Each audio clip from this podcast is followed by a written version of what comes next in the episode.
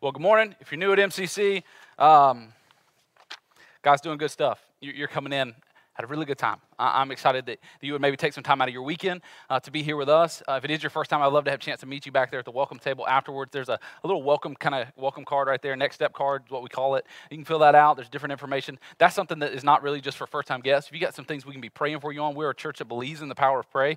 Uh, when we work, we may get things done. Uh, when God works, things happen and we believe that. So if there's things we can be praying for you on, take a pen, take a card, fill it out, and put those in boxes back there in the back. Um, we're starting a brand new series today called Pretend. And I'm going to pray and we're going to get into it. Sound good? Yeah. Cool. Let's pray. Jesus, we love you. We thank you for all you're doing, all you have done, and all that we believe you're going to continue to do. Jesus, I know in a room like this and everybody who's watching online, God, there's all sorts of things going on. And we show up this morning, God, not to just uh, be motivated, not to just, you know, feel bad or feel good, uh, but to come to a place where we have an encounter with you. Don't leave us different, uh, or don't leave us the same. God, we all, all want to leave out of these moments different because we had an encounter with the God of the universe through His Word, through the letters that have been passed down for generations and generation to meet us right now in this room or online. And God, we thank you that that's what we get to be a part of. Draw near to us now. In your Son's name, amen. Hey, a few months ago, um, or probably a few weeks ago actually, I had this video sent to me uh, that was taken at a Braves game. And this video was sent, and it was a video of this kid. And this kid was really like a lot of kids do, he was longing to be able to go to a baseball game and get a baseball. That's just a thing. You want to get a foul ball, you want to get a ball from the players. That's one of the things that you want to do. And so this kid is at this game, and a longtime member, Barry Hyatt of MCC, he sent me this video and he said, you know, this kid's, you know, mixing business and pleasure and, and really doesn't know what's going on. And what was happening is the kid showed up to the game with two jerseys. The Yankees were in town, boo Yankees. Uh, the Yankees were in town, the Braves were playing the Yankees. And so what this kid did is he had his uh, Freddie Freeman Braves jersey on underneath, and then uh, his he either swindled or, or whatever. I'm going to blame parenting uh, for these poor decision making skills. Um, he got a Yankees jersey and wore that over his Braves jersey. Now, the reason he was doing this is he would put his Yankee jersey on while the Yankees were in the field so that he could go down to talk to their players into giving him a baseball. And then, in between innings, when it would be the Braves' time to go to the field, he would take the Yankees jersey off, and ha- now he has his Braves jersey on underneath, and he would go down and try to get the Braves players to do the same thing. Now, when you listen to Barry tell the story, one of the things that he points out is that the kid was getting incredibly frustrated because his master plan wasn't working. And he was just having to do wardrobe changes every time in between innings. And what was happening is that the people around were both kind of booing him. It was a Braves Yankee Yankee game, and a lot of times, what, what you know about the Yankees is they have one of the biggest, biggest bandwagons ever of any sports team. And so when the Yankees are in town, a lot of people come to watch them play. And so at, the, at Truist Park, where the Braves play, there's about 50 50 Braves fan, Yankees fans. Now, if you went up to a, a Yankees fan who was at that game and you said, hey, check out that kid, that's a great Yankees fan, right? They would go, that's not a Yankees fan. A Yankees fan wouldn't wear a Freddie Freeman jersey. And if you talk to one of us, a Braves fan at the game, if you were there, you would go, that kid's not a Braves fan. A real Braves fan would never wear an Aaron Judge or whoever Yankees jersey that is. See, he was doing what he thought he needed to do, pretending to be what he thought he needed to pretend to be in order to get what he wanted. Now, we all have that little kid inside of us. That something inside of us that is willing to pretend to be whatever we need to be in different moments, depending on who we're trying to get something from, we will try to do whatever it takes. And sometimes we will put on a mask, we will put on a jersey, we will put on a debt, we will put on whatever it may take sometimes to get what we think we need from somebody else. And Jesus, He knows that we have this propensity in our heart to long to get something from somebody else. And He also knows that we have the propensity in our hearts, in our lives, to, to pretend to be something we're not to get what that thing is. That's one of the things that breaks his heart the most, is because in those moments, we're not being who he created us to be. And so we talked about this series being called Pretend because we want you to know what is at stake when your faith is fake, when it's a pretend faith, when it's something that's not really real. Because whether it's for a sporting event or for a church gathering, how many of you have ever came to church before? And walking through those doors or sitting in a chair or even singing a song or even, heaven forbid, listening to a sermon. You were doing it on pretend. I was pretend listening to that sermon. When reality was, I kept going down. And I can see you guys down there. Just you're not nodding to the sermon. You're checking the sports score or you're checking, you know, something else. Like you're, you're, you're scrolling. Pretended to worship, you know. You just lip singing. Hey. Pretended to have not just gotten a fight with the kids in the car on the way here and you walk into the door, you just, you know what I mean, you're dragging the kids through, and you get to the door. Hi, welcome. Glad to see you. Yes, have a great day. The Lord is great. He greatly to be praised. Yes, yes. Yeah, I mean, we all do that. Like it's easy to do that here too, right? Like it's like if there was ever like like a place or an hour the most pretending happens, like man, it's it's probably church. And Jesus, as he's walking again, that's what we've been in. We're, going through the entire Sermon on the Mount. We're breaking into to many series here in this passage, Jesus has now, up until this point, he's talked about what really is the blessed life. And he's talked about uh, it's a life that is not what you would expect. It's a life where you're poor in spirit. It's a life where you're mourning. It's a life where you're meek. It's a life where you're hungry and thirsting for righteousness. And he says, uh, This whole kingdom is now flipped on its head. And from there, he says, Hey, I want to tell you your new identity. Your new identity is you are salt and light in a dark and decaying world. And he says, If you're going to be a part of this kingdom that, that I'm now instituting, it's going to mean that your righteousness, and we're going to unpack what that word means in a second, your righteousness has to exceed the most righteous people you've ever met. In that day and age, the, the, term he used was to identify this group of people called the Pharisees. He says, if you want to be a part of my kingdom, your righteousness has to exceed the Pharisees. And then he goes to unpack and pick apart how their righteousness wouldn't cut it. He says, righteousness is not something that starts on the outward action, righteousness starts in the heart. And he takes it that deeper level. And here, what we see him doing in these things that we're going to get unpacked in this series is he now talks about okay, what does real righteousness look like? Not this fake stuff. Not this, I just pretend. Not this, well, I want people to know that I'm generous. Or I want to post my pictures from the mission trip. Or I want to, you know, when it's my turn to pray at, at group, I'm going to make sure to pray this, this, this prayer with really awesome vocabulary and long, and my sentences are going to make sense. He says, let's get to real. I don't know about you, but if there's one thing that I feel like I've been craving over the last two years of life on planet Earth, it's for something real. Just, just even, even like relationships with people, just to know like they're real. That, that, that's, that's really who they are. I can trust them. Something real happened. It wasn't a show, it wasn't a commercial. There was no alternative motive to try to trick me or to get me to buy something. It was just real. So Jesus enters into that. So you can grab your Bible and get this. Go to Matthew chapter, wait for it, six. There we go. Been in five forever. We made it to six. That's what I'm talking about.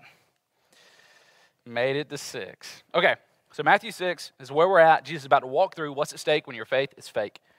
Matthew 6 1. We're going to spend a lot of time on 6 1. That's like if you don't get 6 1, you're not going to get anything that he says for the rest of this first half of chapter 6. So 6 1, he says, Be careful not to practice your righteousness in front of others to be seen by them. If you do, you will have no reward from your heavenly Father. So right off the bat, we hear we kind of hear the bookends of this verse. All right? Be careful, no reward. So if nothing else, we miss that stuff in the middle, we're like, be careful, no reward. Okay, I want rewards, so what do I need to be careful about? So we follow back up. Again, uh, here at MCC, one of the things we've been doing as we've been going through the Sermon on the Mount is we go word by word, verse by verse, because that's the best way to understand what is really being said. So he says, be careful, which is his way of saying, pay attention from this moment forward. And it's also his way of saying, if you are just coasting, if you're just continuing on as business as usual, if you're just caught in the lazy river of American Christianity and you're not paying attention, you're not being careful, there's a difference between being on a lazy river and being in a class five rapid. You have to pay attention on a lazy river. But when you're in the potentially life threatening rapids that is life in 2021, you need to be careful. So he says, Be careful. And he says, Not to practice your righteousness in front of others. Now, okay, let's unpack what he's talking about there. He says, Be careful not to practice your righteousness. So let's talk about that. What, are, what, what does it mean to practice righteousness? Before we get to the practice part, we got to understand what righteousness is. You've heard me talk about this before. In Scripture, righteousness is, is wrapped up in two different types of righteousness. Our righteousness is displayed in two different forms. There's two different ones. So, righteousness is both what scholars and you've heard me talk about before here is imputed righteousness. That means it's righteousness that has been put into my life by God. That's where we see Bible verses like, He who had no sin became sin so that we might become the righteousness of God.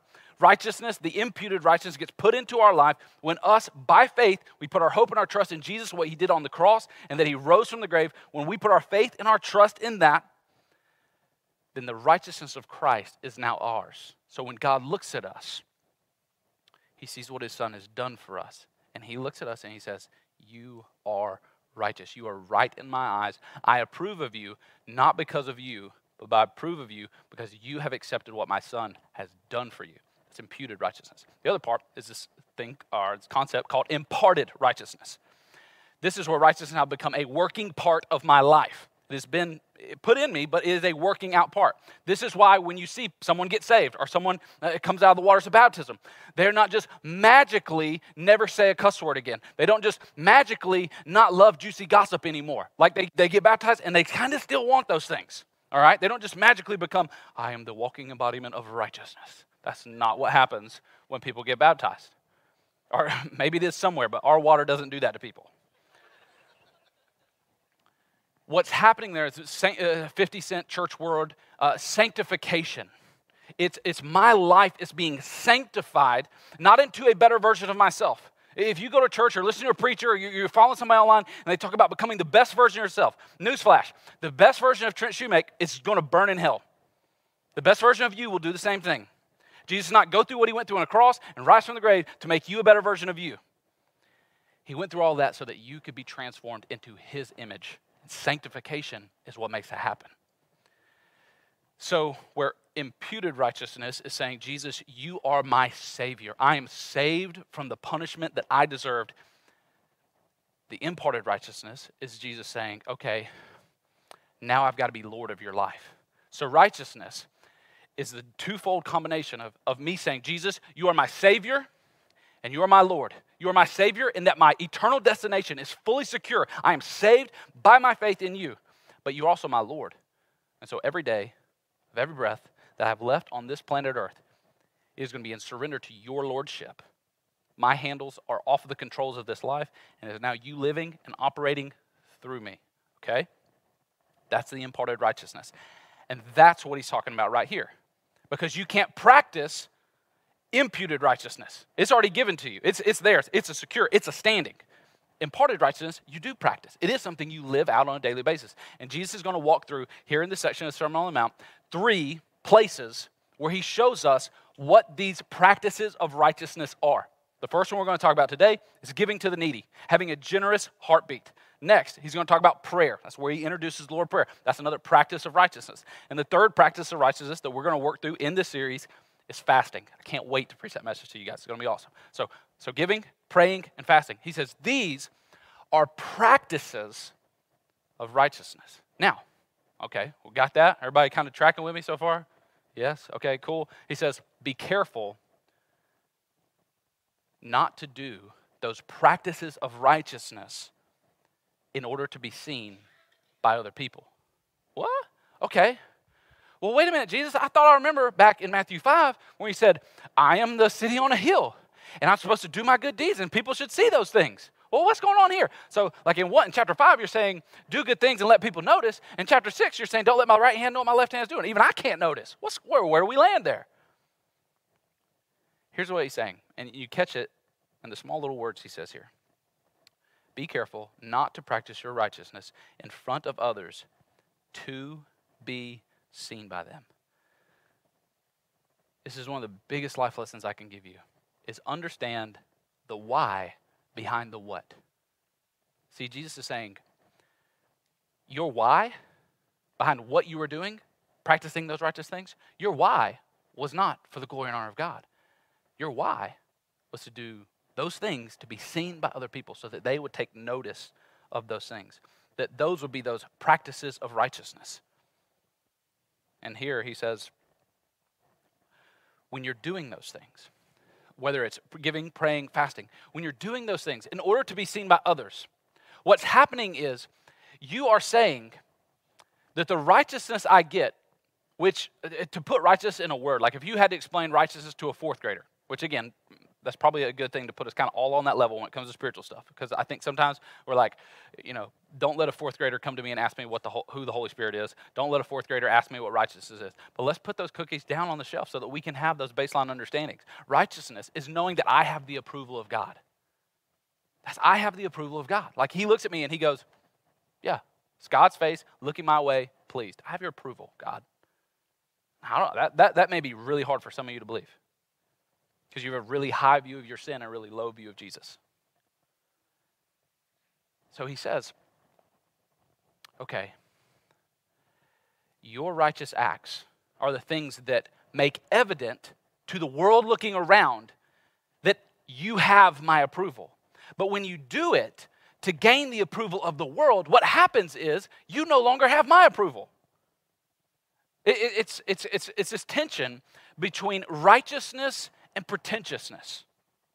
And, and that's what he's wading into. And again, he's hearkening back to the Pharisees. He's going to lean into them a little bit, but he's saying they think they're righteous when the reality is all they are is pretentious. Now, that may not be a word that we're super familiar with, but I want to show you a definition. I hope I can unpack it in a way that makes sense. This is what the word pretentious means. I'm going to put it up on the screen for you. Pretentious. It means attempting to impress by affecting greater importance talent, culture, etc., than is actually possessed. That's what it means to be someone who is pretentious.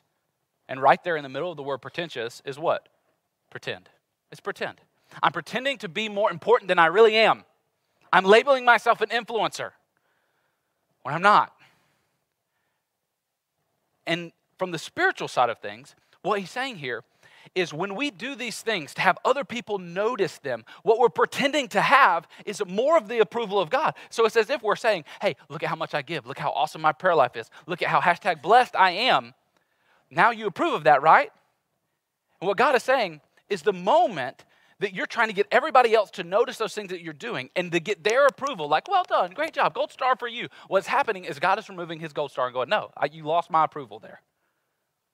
I still approve of you because of my son, but I don't approve of your motives behind what you're doing.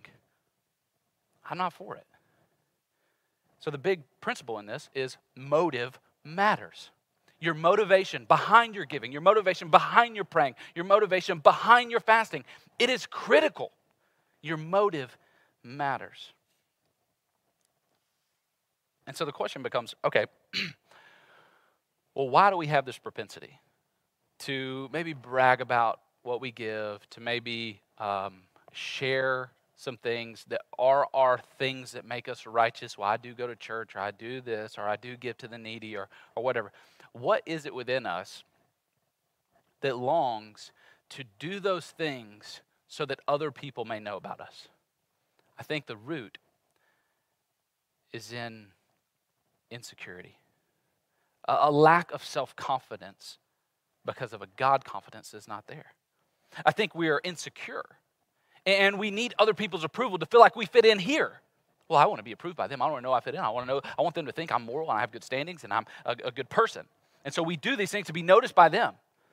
But while that's happening, God's going, okay, you don't have the ability. This is a principle that's been hard for me to grasp in my life because I'm a recovering um, approval addict is that my approval appetite, every single person in this room, every person watching online, you have an approval appetite. It's hardwired in you by God to be approved by uh, people at school, to be approved by uh, parents, to be approved by a boss, to be approved by what? But here's what you need to understand when your approval priorities get out of whack and that appetite gets out of whack and you start longing for the approval of creation more than creator, it falls apart. That's why, that's why it's called pretend because it's a pre ending.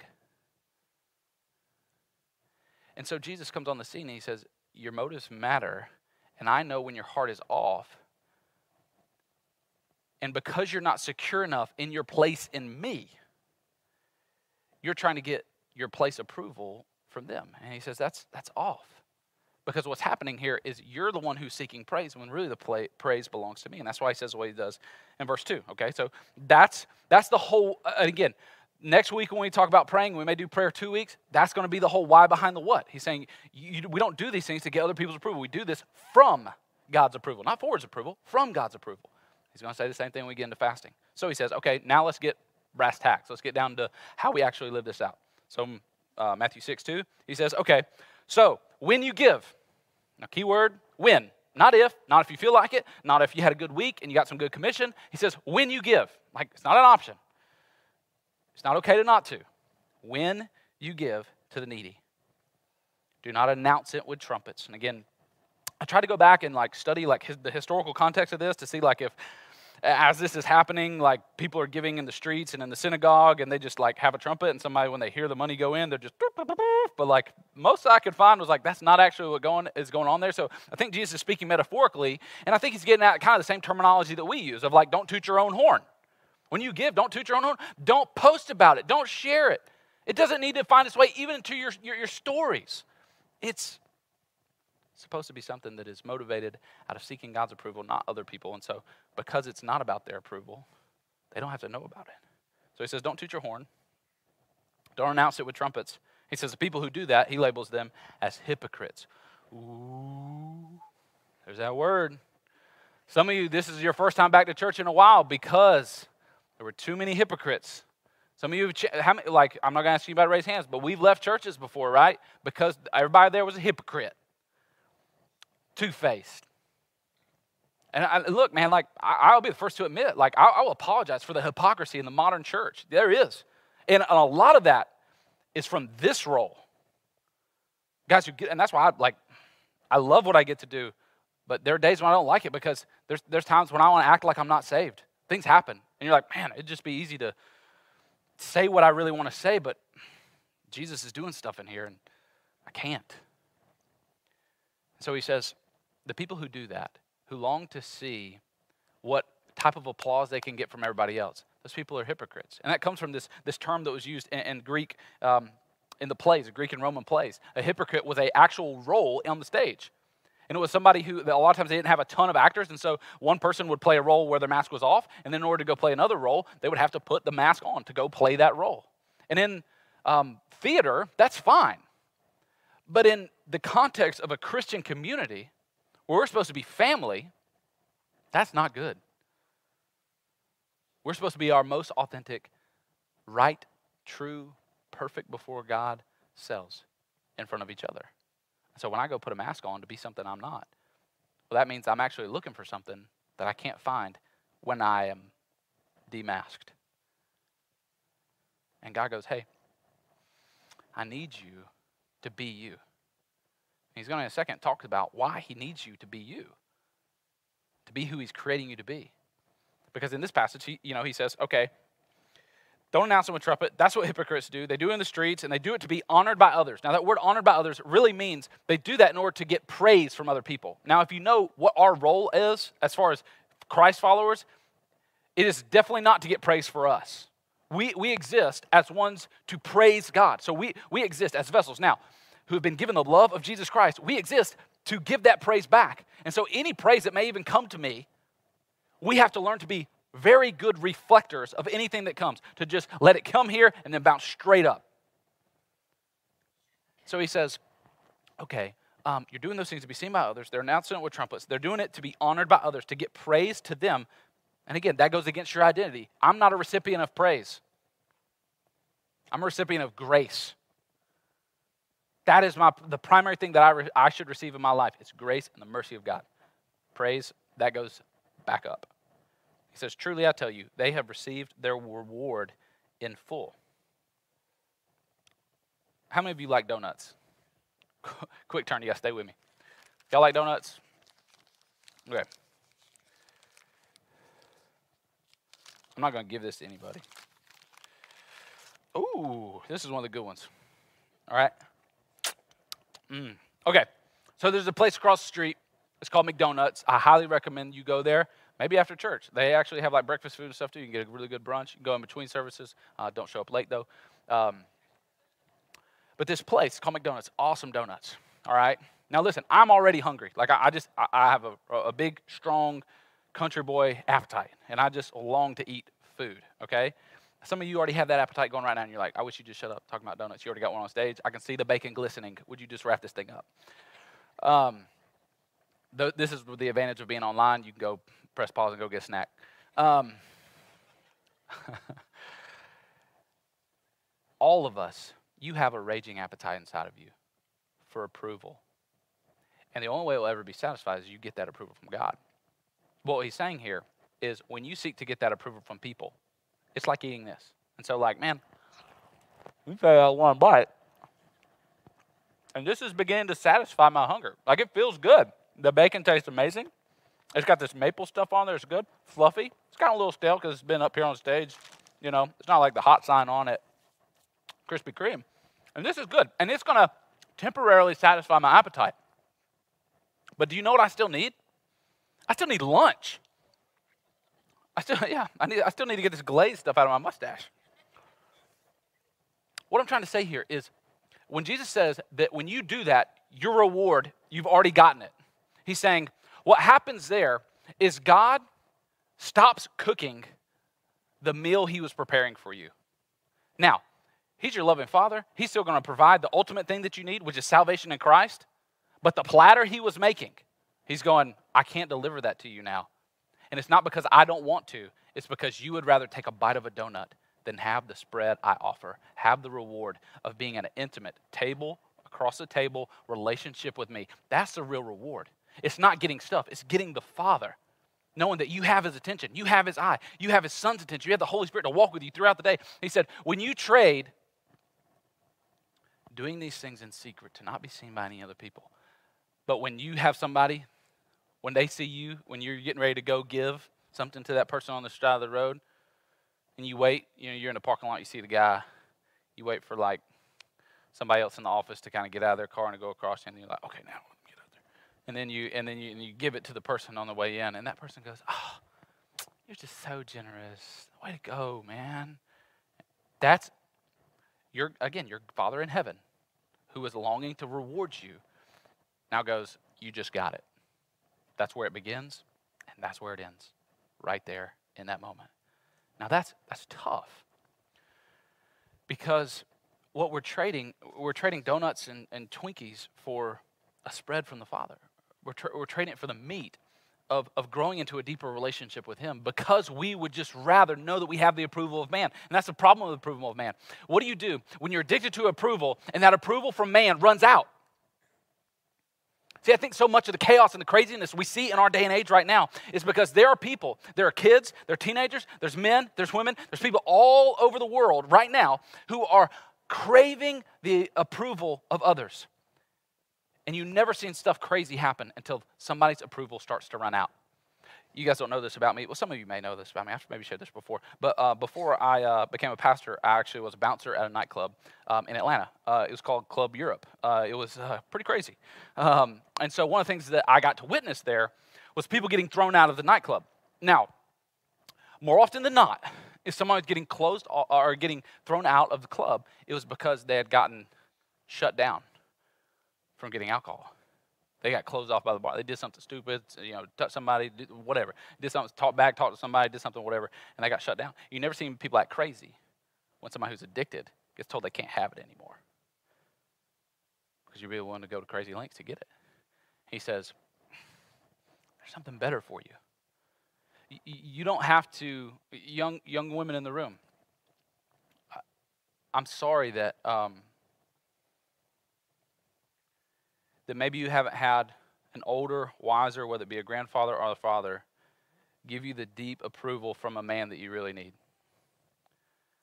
But, daughter of Christ, please don't let out of the deficiency of feeling that human approval go get the approval and do things that you know you don't really want to do in order to feel a certain way from somebody else. Men in the room, and maybe this is coming from the same place of a father wound. Um,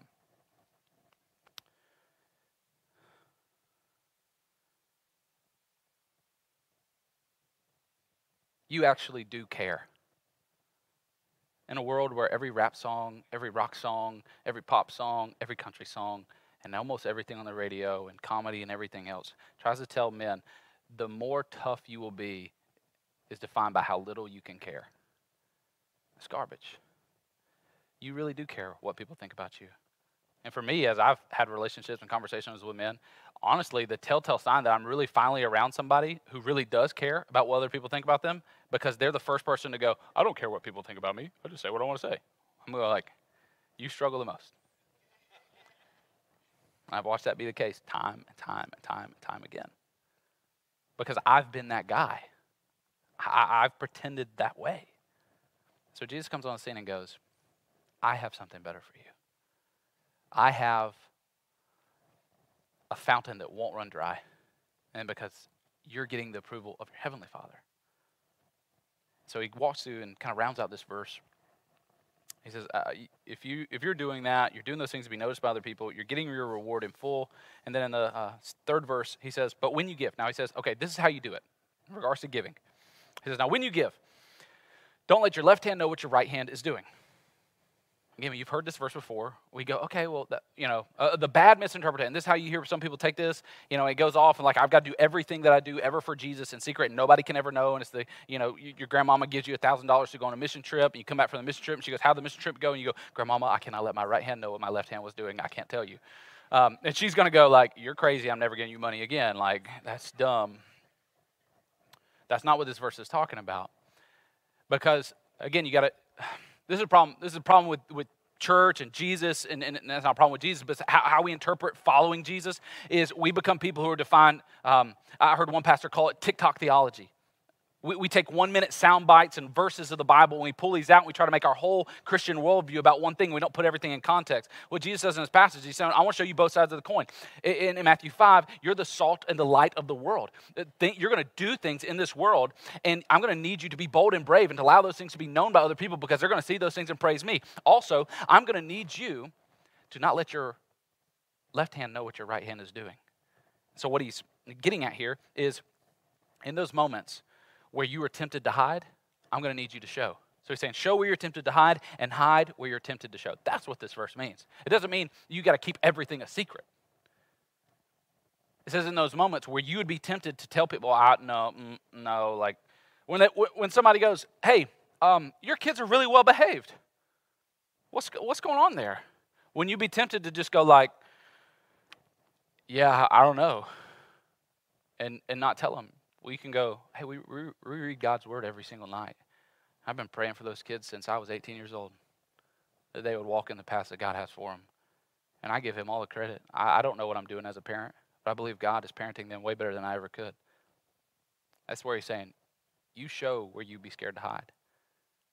And then, uh, like the person who did it for me when I was a kid, uh, when I was trying to teach this verse to, to my son, as we were doing, while I was just talking about, you know, reading and going through going through stuff, um, I had this experience. So um, my, my parents got divorced, and I had, uh, it, it, was Christmas time, and somebody just dropped off an envelope with $300 in my mailbox no return address, no name, no nothing, not even from a church, none of that type of stuff. And we were plugged into a church. I think some, I think some people at that church, they knew the situation. If I had to guess, put money on it, maybe bet a little bit, I would say that somebody from the church is the one who dropped that money off in our mailbox. But they did it for no approval. They did it for no recognition. And this is before Facebook and Instagram, so they weren't even going to get a chance to see my mom post the pictures from Christmas morning and go, I did that. They just did it out of the genuineness of their heart. They didn't let their right hand know what their left hand was doing. Now, what Jesus is saying here, when he makes it personal, because he was talking about the people on the outside watching what you're doing. Now he takes it to you. The point he's making here is you've got to take two people out of the equation when you practice your righteousness, whether it's giving, praying, or fasting. You got to take two people out everybody else and yourself. So when he says, don't let your right hand know what your hand is doing, it's go, it, he, what he's saying is, you do it and then you pretend like you didn't do it. You do it. And then don't ever circle back to this moment right here to justify some other sin that you're getting ready to do. Well, God, I, I, well, I, I lied. So, but, but man, remember all that money I gave to that church. Remember all the money I gave to those people in Haiti. Well, I really am a good person. No, there's no such thing as good people. We need grace people. So he's saying, don't let your left hand know what you're doing. He's saying, don't come back to this moment and try to leverage this to justify something else later. Just give it with no motives except to glorify and honor God. Use this as a demonstration that I am right before God. He says, when you do this, verse 4, he says, so that your giving may be in secret, then your Father who sees what is done in secret will reward you. That's what I'm after. That reward. That reward right there. Now, the, the, the $64,000 question here is oh, does that mean I get more money? Like, if I'm going to give this away, do I get more back? Is that the reward we're talking about? Like, if I do it and I keep everybody secret and I don't use it for my advantage and I don't feel really good about myself or justified about myself, like, what, what, what reward are we talking about here? From the financial thing, I'll ask you this question. Um, if you were God, would you give you more money? Based off of how you, what you do with it. Somebody said yes. They're just like, I just want more money. I don't care. so, like, for real though, like, if you were God, would you give you more money? Like, would you let that be a reward based off of how you've done everything that you've done with every dime you've ever been given? See, most of us in the room, like, we just go, Mm-mm. Maybe if I figured some stuff out, maybe if I changed some things around right now, and again, I think those could be good things. But most of us will go, no, I, I, probably wouldn't. Which to me, that takes the emphasis off the reward being money. See, when we talk about God's rewards, the most amazing thing that we could ever experience is more of God, knowing more of His identity, knowing more of who He is. Because when we know that, then we are secure because we know we have the God who owns it all, has it all, and is sovereign over it all. Again, that's why I talked about some of us have a very low view of God and a very high view of sin. And we think that our sin can just DQ us from all these things that God could give us. No. If we're in faith, then we get those things back. If we put our trust in Him, if we're living out that righteousness, we're doing those things in that way, He says, I own it all, have it all, and am sovereign over it all. It's not about what I give you, but it's about who I've already given you in my Son. Because, friends, at one point in time, we were all the needy one. We were all the desperate beggar. I think some of us in the room, we've been saved for a long time. We forget how broken and messed up we were before we were saved. I think sometimes we forget how jacked up and messed up our lives would be, our family would be, our grandkids would be, our kids would be, had we not met Jesus. So, man, if you play out how it would have turned out had you not met him, yeah, you're in great need. And what he has paid you, it's inexhaustible. And that's that's the reward that's there. And my, my fear is that we would we would be trading the donuts of human approval for the rewards that God can give us. And I don't I, I, I can't wait to see what that looks like as a church. I, feel like we've already seen some of it as a congregation because you're incredibly generous, MCC. Um, maybe if you're new here, you don't really know this, but 16 percent of every dollar that every come, ever comes into MCC goes directly to local and global missions to go meet the needs of not just our own congregation here, but the local needs in our city. And I, have served on a bunch of different churches. Like that's that's not common at all.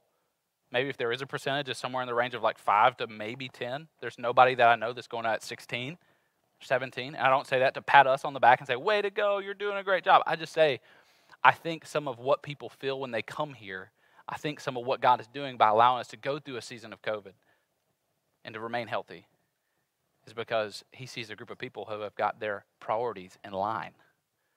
And I pray that we don't mess that up.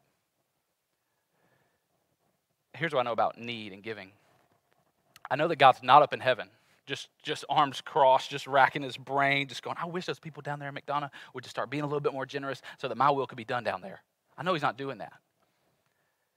What he's doing is he's going, man, I, am down, I see those people down there at McDonough Christian Church. I see those people. I want them to be uh, uh, salt and light. I want them to be a city on a hill that can't be hidden. But if they don't, I'll find somebody else.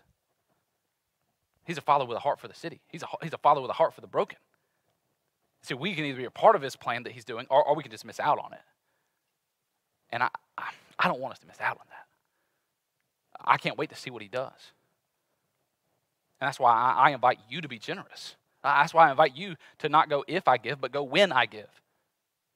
To do it in secret and know that your Father who sees what's done in secret will reward you. Now, when we talk about rewards, you got to know this God will not reward the person you're pretending to be. And so you got to get this person out of the equation, out of the picture. And I don't know who that is. Uh, there may be a person you're pretending to be at work that's not really who you are. There may be a person you're pretending to be here at church, not really who you are. But God wants to bless you, all the way you. Not fake you, not work you, not sports you, not high school you, not I'm around my college buddies you, not on Facebook you or Instagram you. He wants to bless real you. And he's not going to do that until you are getting those things out of the way. Because if he did bless you in those moments, he'd just throw you further and further into an identity that's not his. So he's not going to do that. Why I love this, this last verse that we're going to close with. It's 1 John 3 16 through 18. It's heavy. So lean in, we'll land here.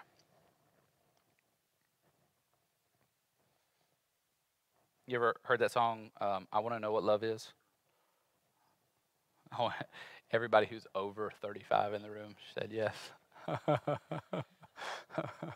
All the younger kids are like, no. I've heard the remix. Um, 1 John 3.16. Everybody knows John 3.16. 1 John 3.16 is a really good one as well. This is what it says. This is how we know what love is. Not a feeling or an emotion. This is how we know what love is. Jesus Christ laid down his life for us. That's it.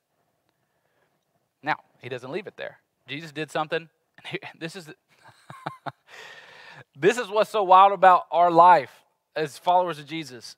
For some reason, like thousands and thousands of churches all around the southeast, specifically in the United States, is kind of our jam. Jesus did it all. The end. Jesus did it. Jesus so great. He's so good. Jesus, you're amazing. You're awesome. Jesus, Jesus, Jesus, Jesus. And we leave it there. Now, again, all of that is 100% true. What is love? Jesus Christ laid down his life for us. And we ought to lay down our lives for our brothers and sisters. That's love. That's love. Love is not, I love you, Jesus. Love is not, Jesus loves me. Love is Jesus loves me, laid down his life for me, and I'm going to lay down my life for others. This is what we've been talking about. We come back and back and back into this as we've been going through the Sermon on the Mount. We follow a cross shaped gospel that God on the vertical plane has connected us to him, reconciled us to him through Jesus on the cross. Now we live on the horizontal plane of that to reconcile the world to that God in unity and togetherness. He says, okay, because God has loved you, now you go love others. That love will be made self evident when you're willing to lay down your life for others because that's exactly what the Jesus who is now living inside of you did for you. Verse 17. If anyone has material possessions, sees his brother or sister in need, but has no pity on them, how can the love of God be in that person? That's tough, right? So, so this is this is why he says, be careful, guys. Because you're not just missing out on some, some, some good, good news. You're not just missing out on some good attributes of following Jesus. He says, if how can you say, and this is where he's calling us hypocrites, you're a, you're a big fat hypocrite if you say that love of Christ is in you, but when you see someone who is in need, you just go, there's jobs everywhere. If they really want a job, they could have a job. Jesus is going, do you really know that's their story? Or are you just assuming that's their story? I don't know. It's tough. He says, if anyone has material possessions, sees a brother or sister in need, and has no pity on them, how can the love of God be in that person? And then, in such a loving kind way, John is, is um, one of Jesus' disciples. He's older in his life at this point, and I love this about John. In, in first, first, second, third John are amazing passages to read because John is like that old. You ever been around old people and like sometimes you have to be like, Grandma, you can't say that. you know what I mean? Like that's ju- like some of that is kind of John in this passage. That's why like that's why you you heard that whole verse about like you know when he says how can you say you have the love of Christ in you but you're not willing to help somebody who's in need? Like he's the old man not pulling any punches right here. And I love it because at the end of his life, he says, I have nothing to lose. I'm stuck on this island of Patmos. I'm going to die here. All my other buddies, they at least got to, you know, you know, they, give, they, they gave their life in all these different places, got to go to. I'm stuck on this island. He says, Well, I'm going to write what I need to write. And then he gets a little bit more into grandpa mode, and he says, Dear children, let us not love with words or speech, but with actions and with truth. He says, Be true. Don't be pretend. Love with actions, love with truth. When you give, let it the motives matter. Let them be true. Now, some of you here, now you hear all this, and you're like, That's great. Some of you, there's not a generous bone in your body because you have not fully understand the generosity of Christ and what he gave for you. And today you need to put your faith and your trust in him. You need to recognize yourself as the needy person. Quit striving to, you're not going to be able to build an empire that's going to save you. You're not going to be able to build a life that's going to sustain you for all eternity. At some point in your life, the trapdoor is going to fall out, and all your stuff that's here is just going to still be here, and you're not going to be here anymore. And you're going to stand before God give an account for what you did with His Son, Jesus. So, my hope is that you put your faith and your trust in Him. If you have not, you can do that today. I'd love to walk through what that would look like for you. Come talk to me afterwards or, or write down on that uh, next step card that I want to take the next step of put my faith in Christ or getting baptized. And for the rest of us in this room, Go be neat. Go, go give to somebody this weekend. You know, there's all sorts of different ways to be creative about this. You know, do the thing where you buy something, go through it. Uh, you know, again, be nice to people at fast food places. Uh, go through the drive-through. Pay for somebody's stuff behind you. Pay for the person in front of you. Be generous. May you see somebody in need. Don't assume the worst. Believe the best. Be generous. Watch what God would do with a group of people who live that way out, who do it in secret, don't care about the rewards. Just go, just give. And I can't wait to see how God rewards you in that as we get ready to round this thing out and band comes back up to lead us um, we're going to go into a time of communion and what i love about entering into a communion after talking about this is this is where we see this on display. Is, is that we don't have a god in jesus who just you know either stayed in heaven or came down here and went i love you guys so much. Really i'm really proud of you. I, I die for you. I live for you. I catch a grenade for you. But then does nothing. And there has to be a cross for there to be a gospel. There has to be a body broken and blood poured out for there to be reconciliation. And that's what he offers and that's what he gives. And when we come to these moments, that's what we receive. That his motivation was to glorify God so that you could be a part of the family of God. And as you receive that communion today, I pray you see love in action and it leads you to action as well. Let's pray. Jesus, thank you for the gift of your grace, gift of your love, and the gift of immense providence, giving us, God, way more than we could ever need. For so many of us in this room, God, we have an absolute abundance, and we need not more of anything else, but more of you. And maybe that means we have to let go of some things. We have to give away some things. We have to trade in some things, move out of some things. Lead us to that if that be your will, Jesus. Help us not to fool ourselves, Jesus, in thinking that we uh, we have your love in us when we're not willing to love those around us. And through your kindness, God, lead us to change. Be patient with us. I believe you will to let MCC, God, and the people of it be a city on a hill here in McDonough and around the world. In your name, amen.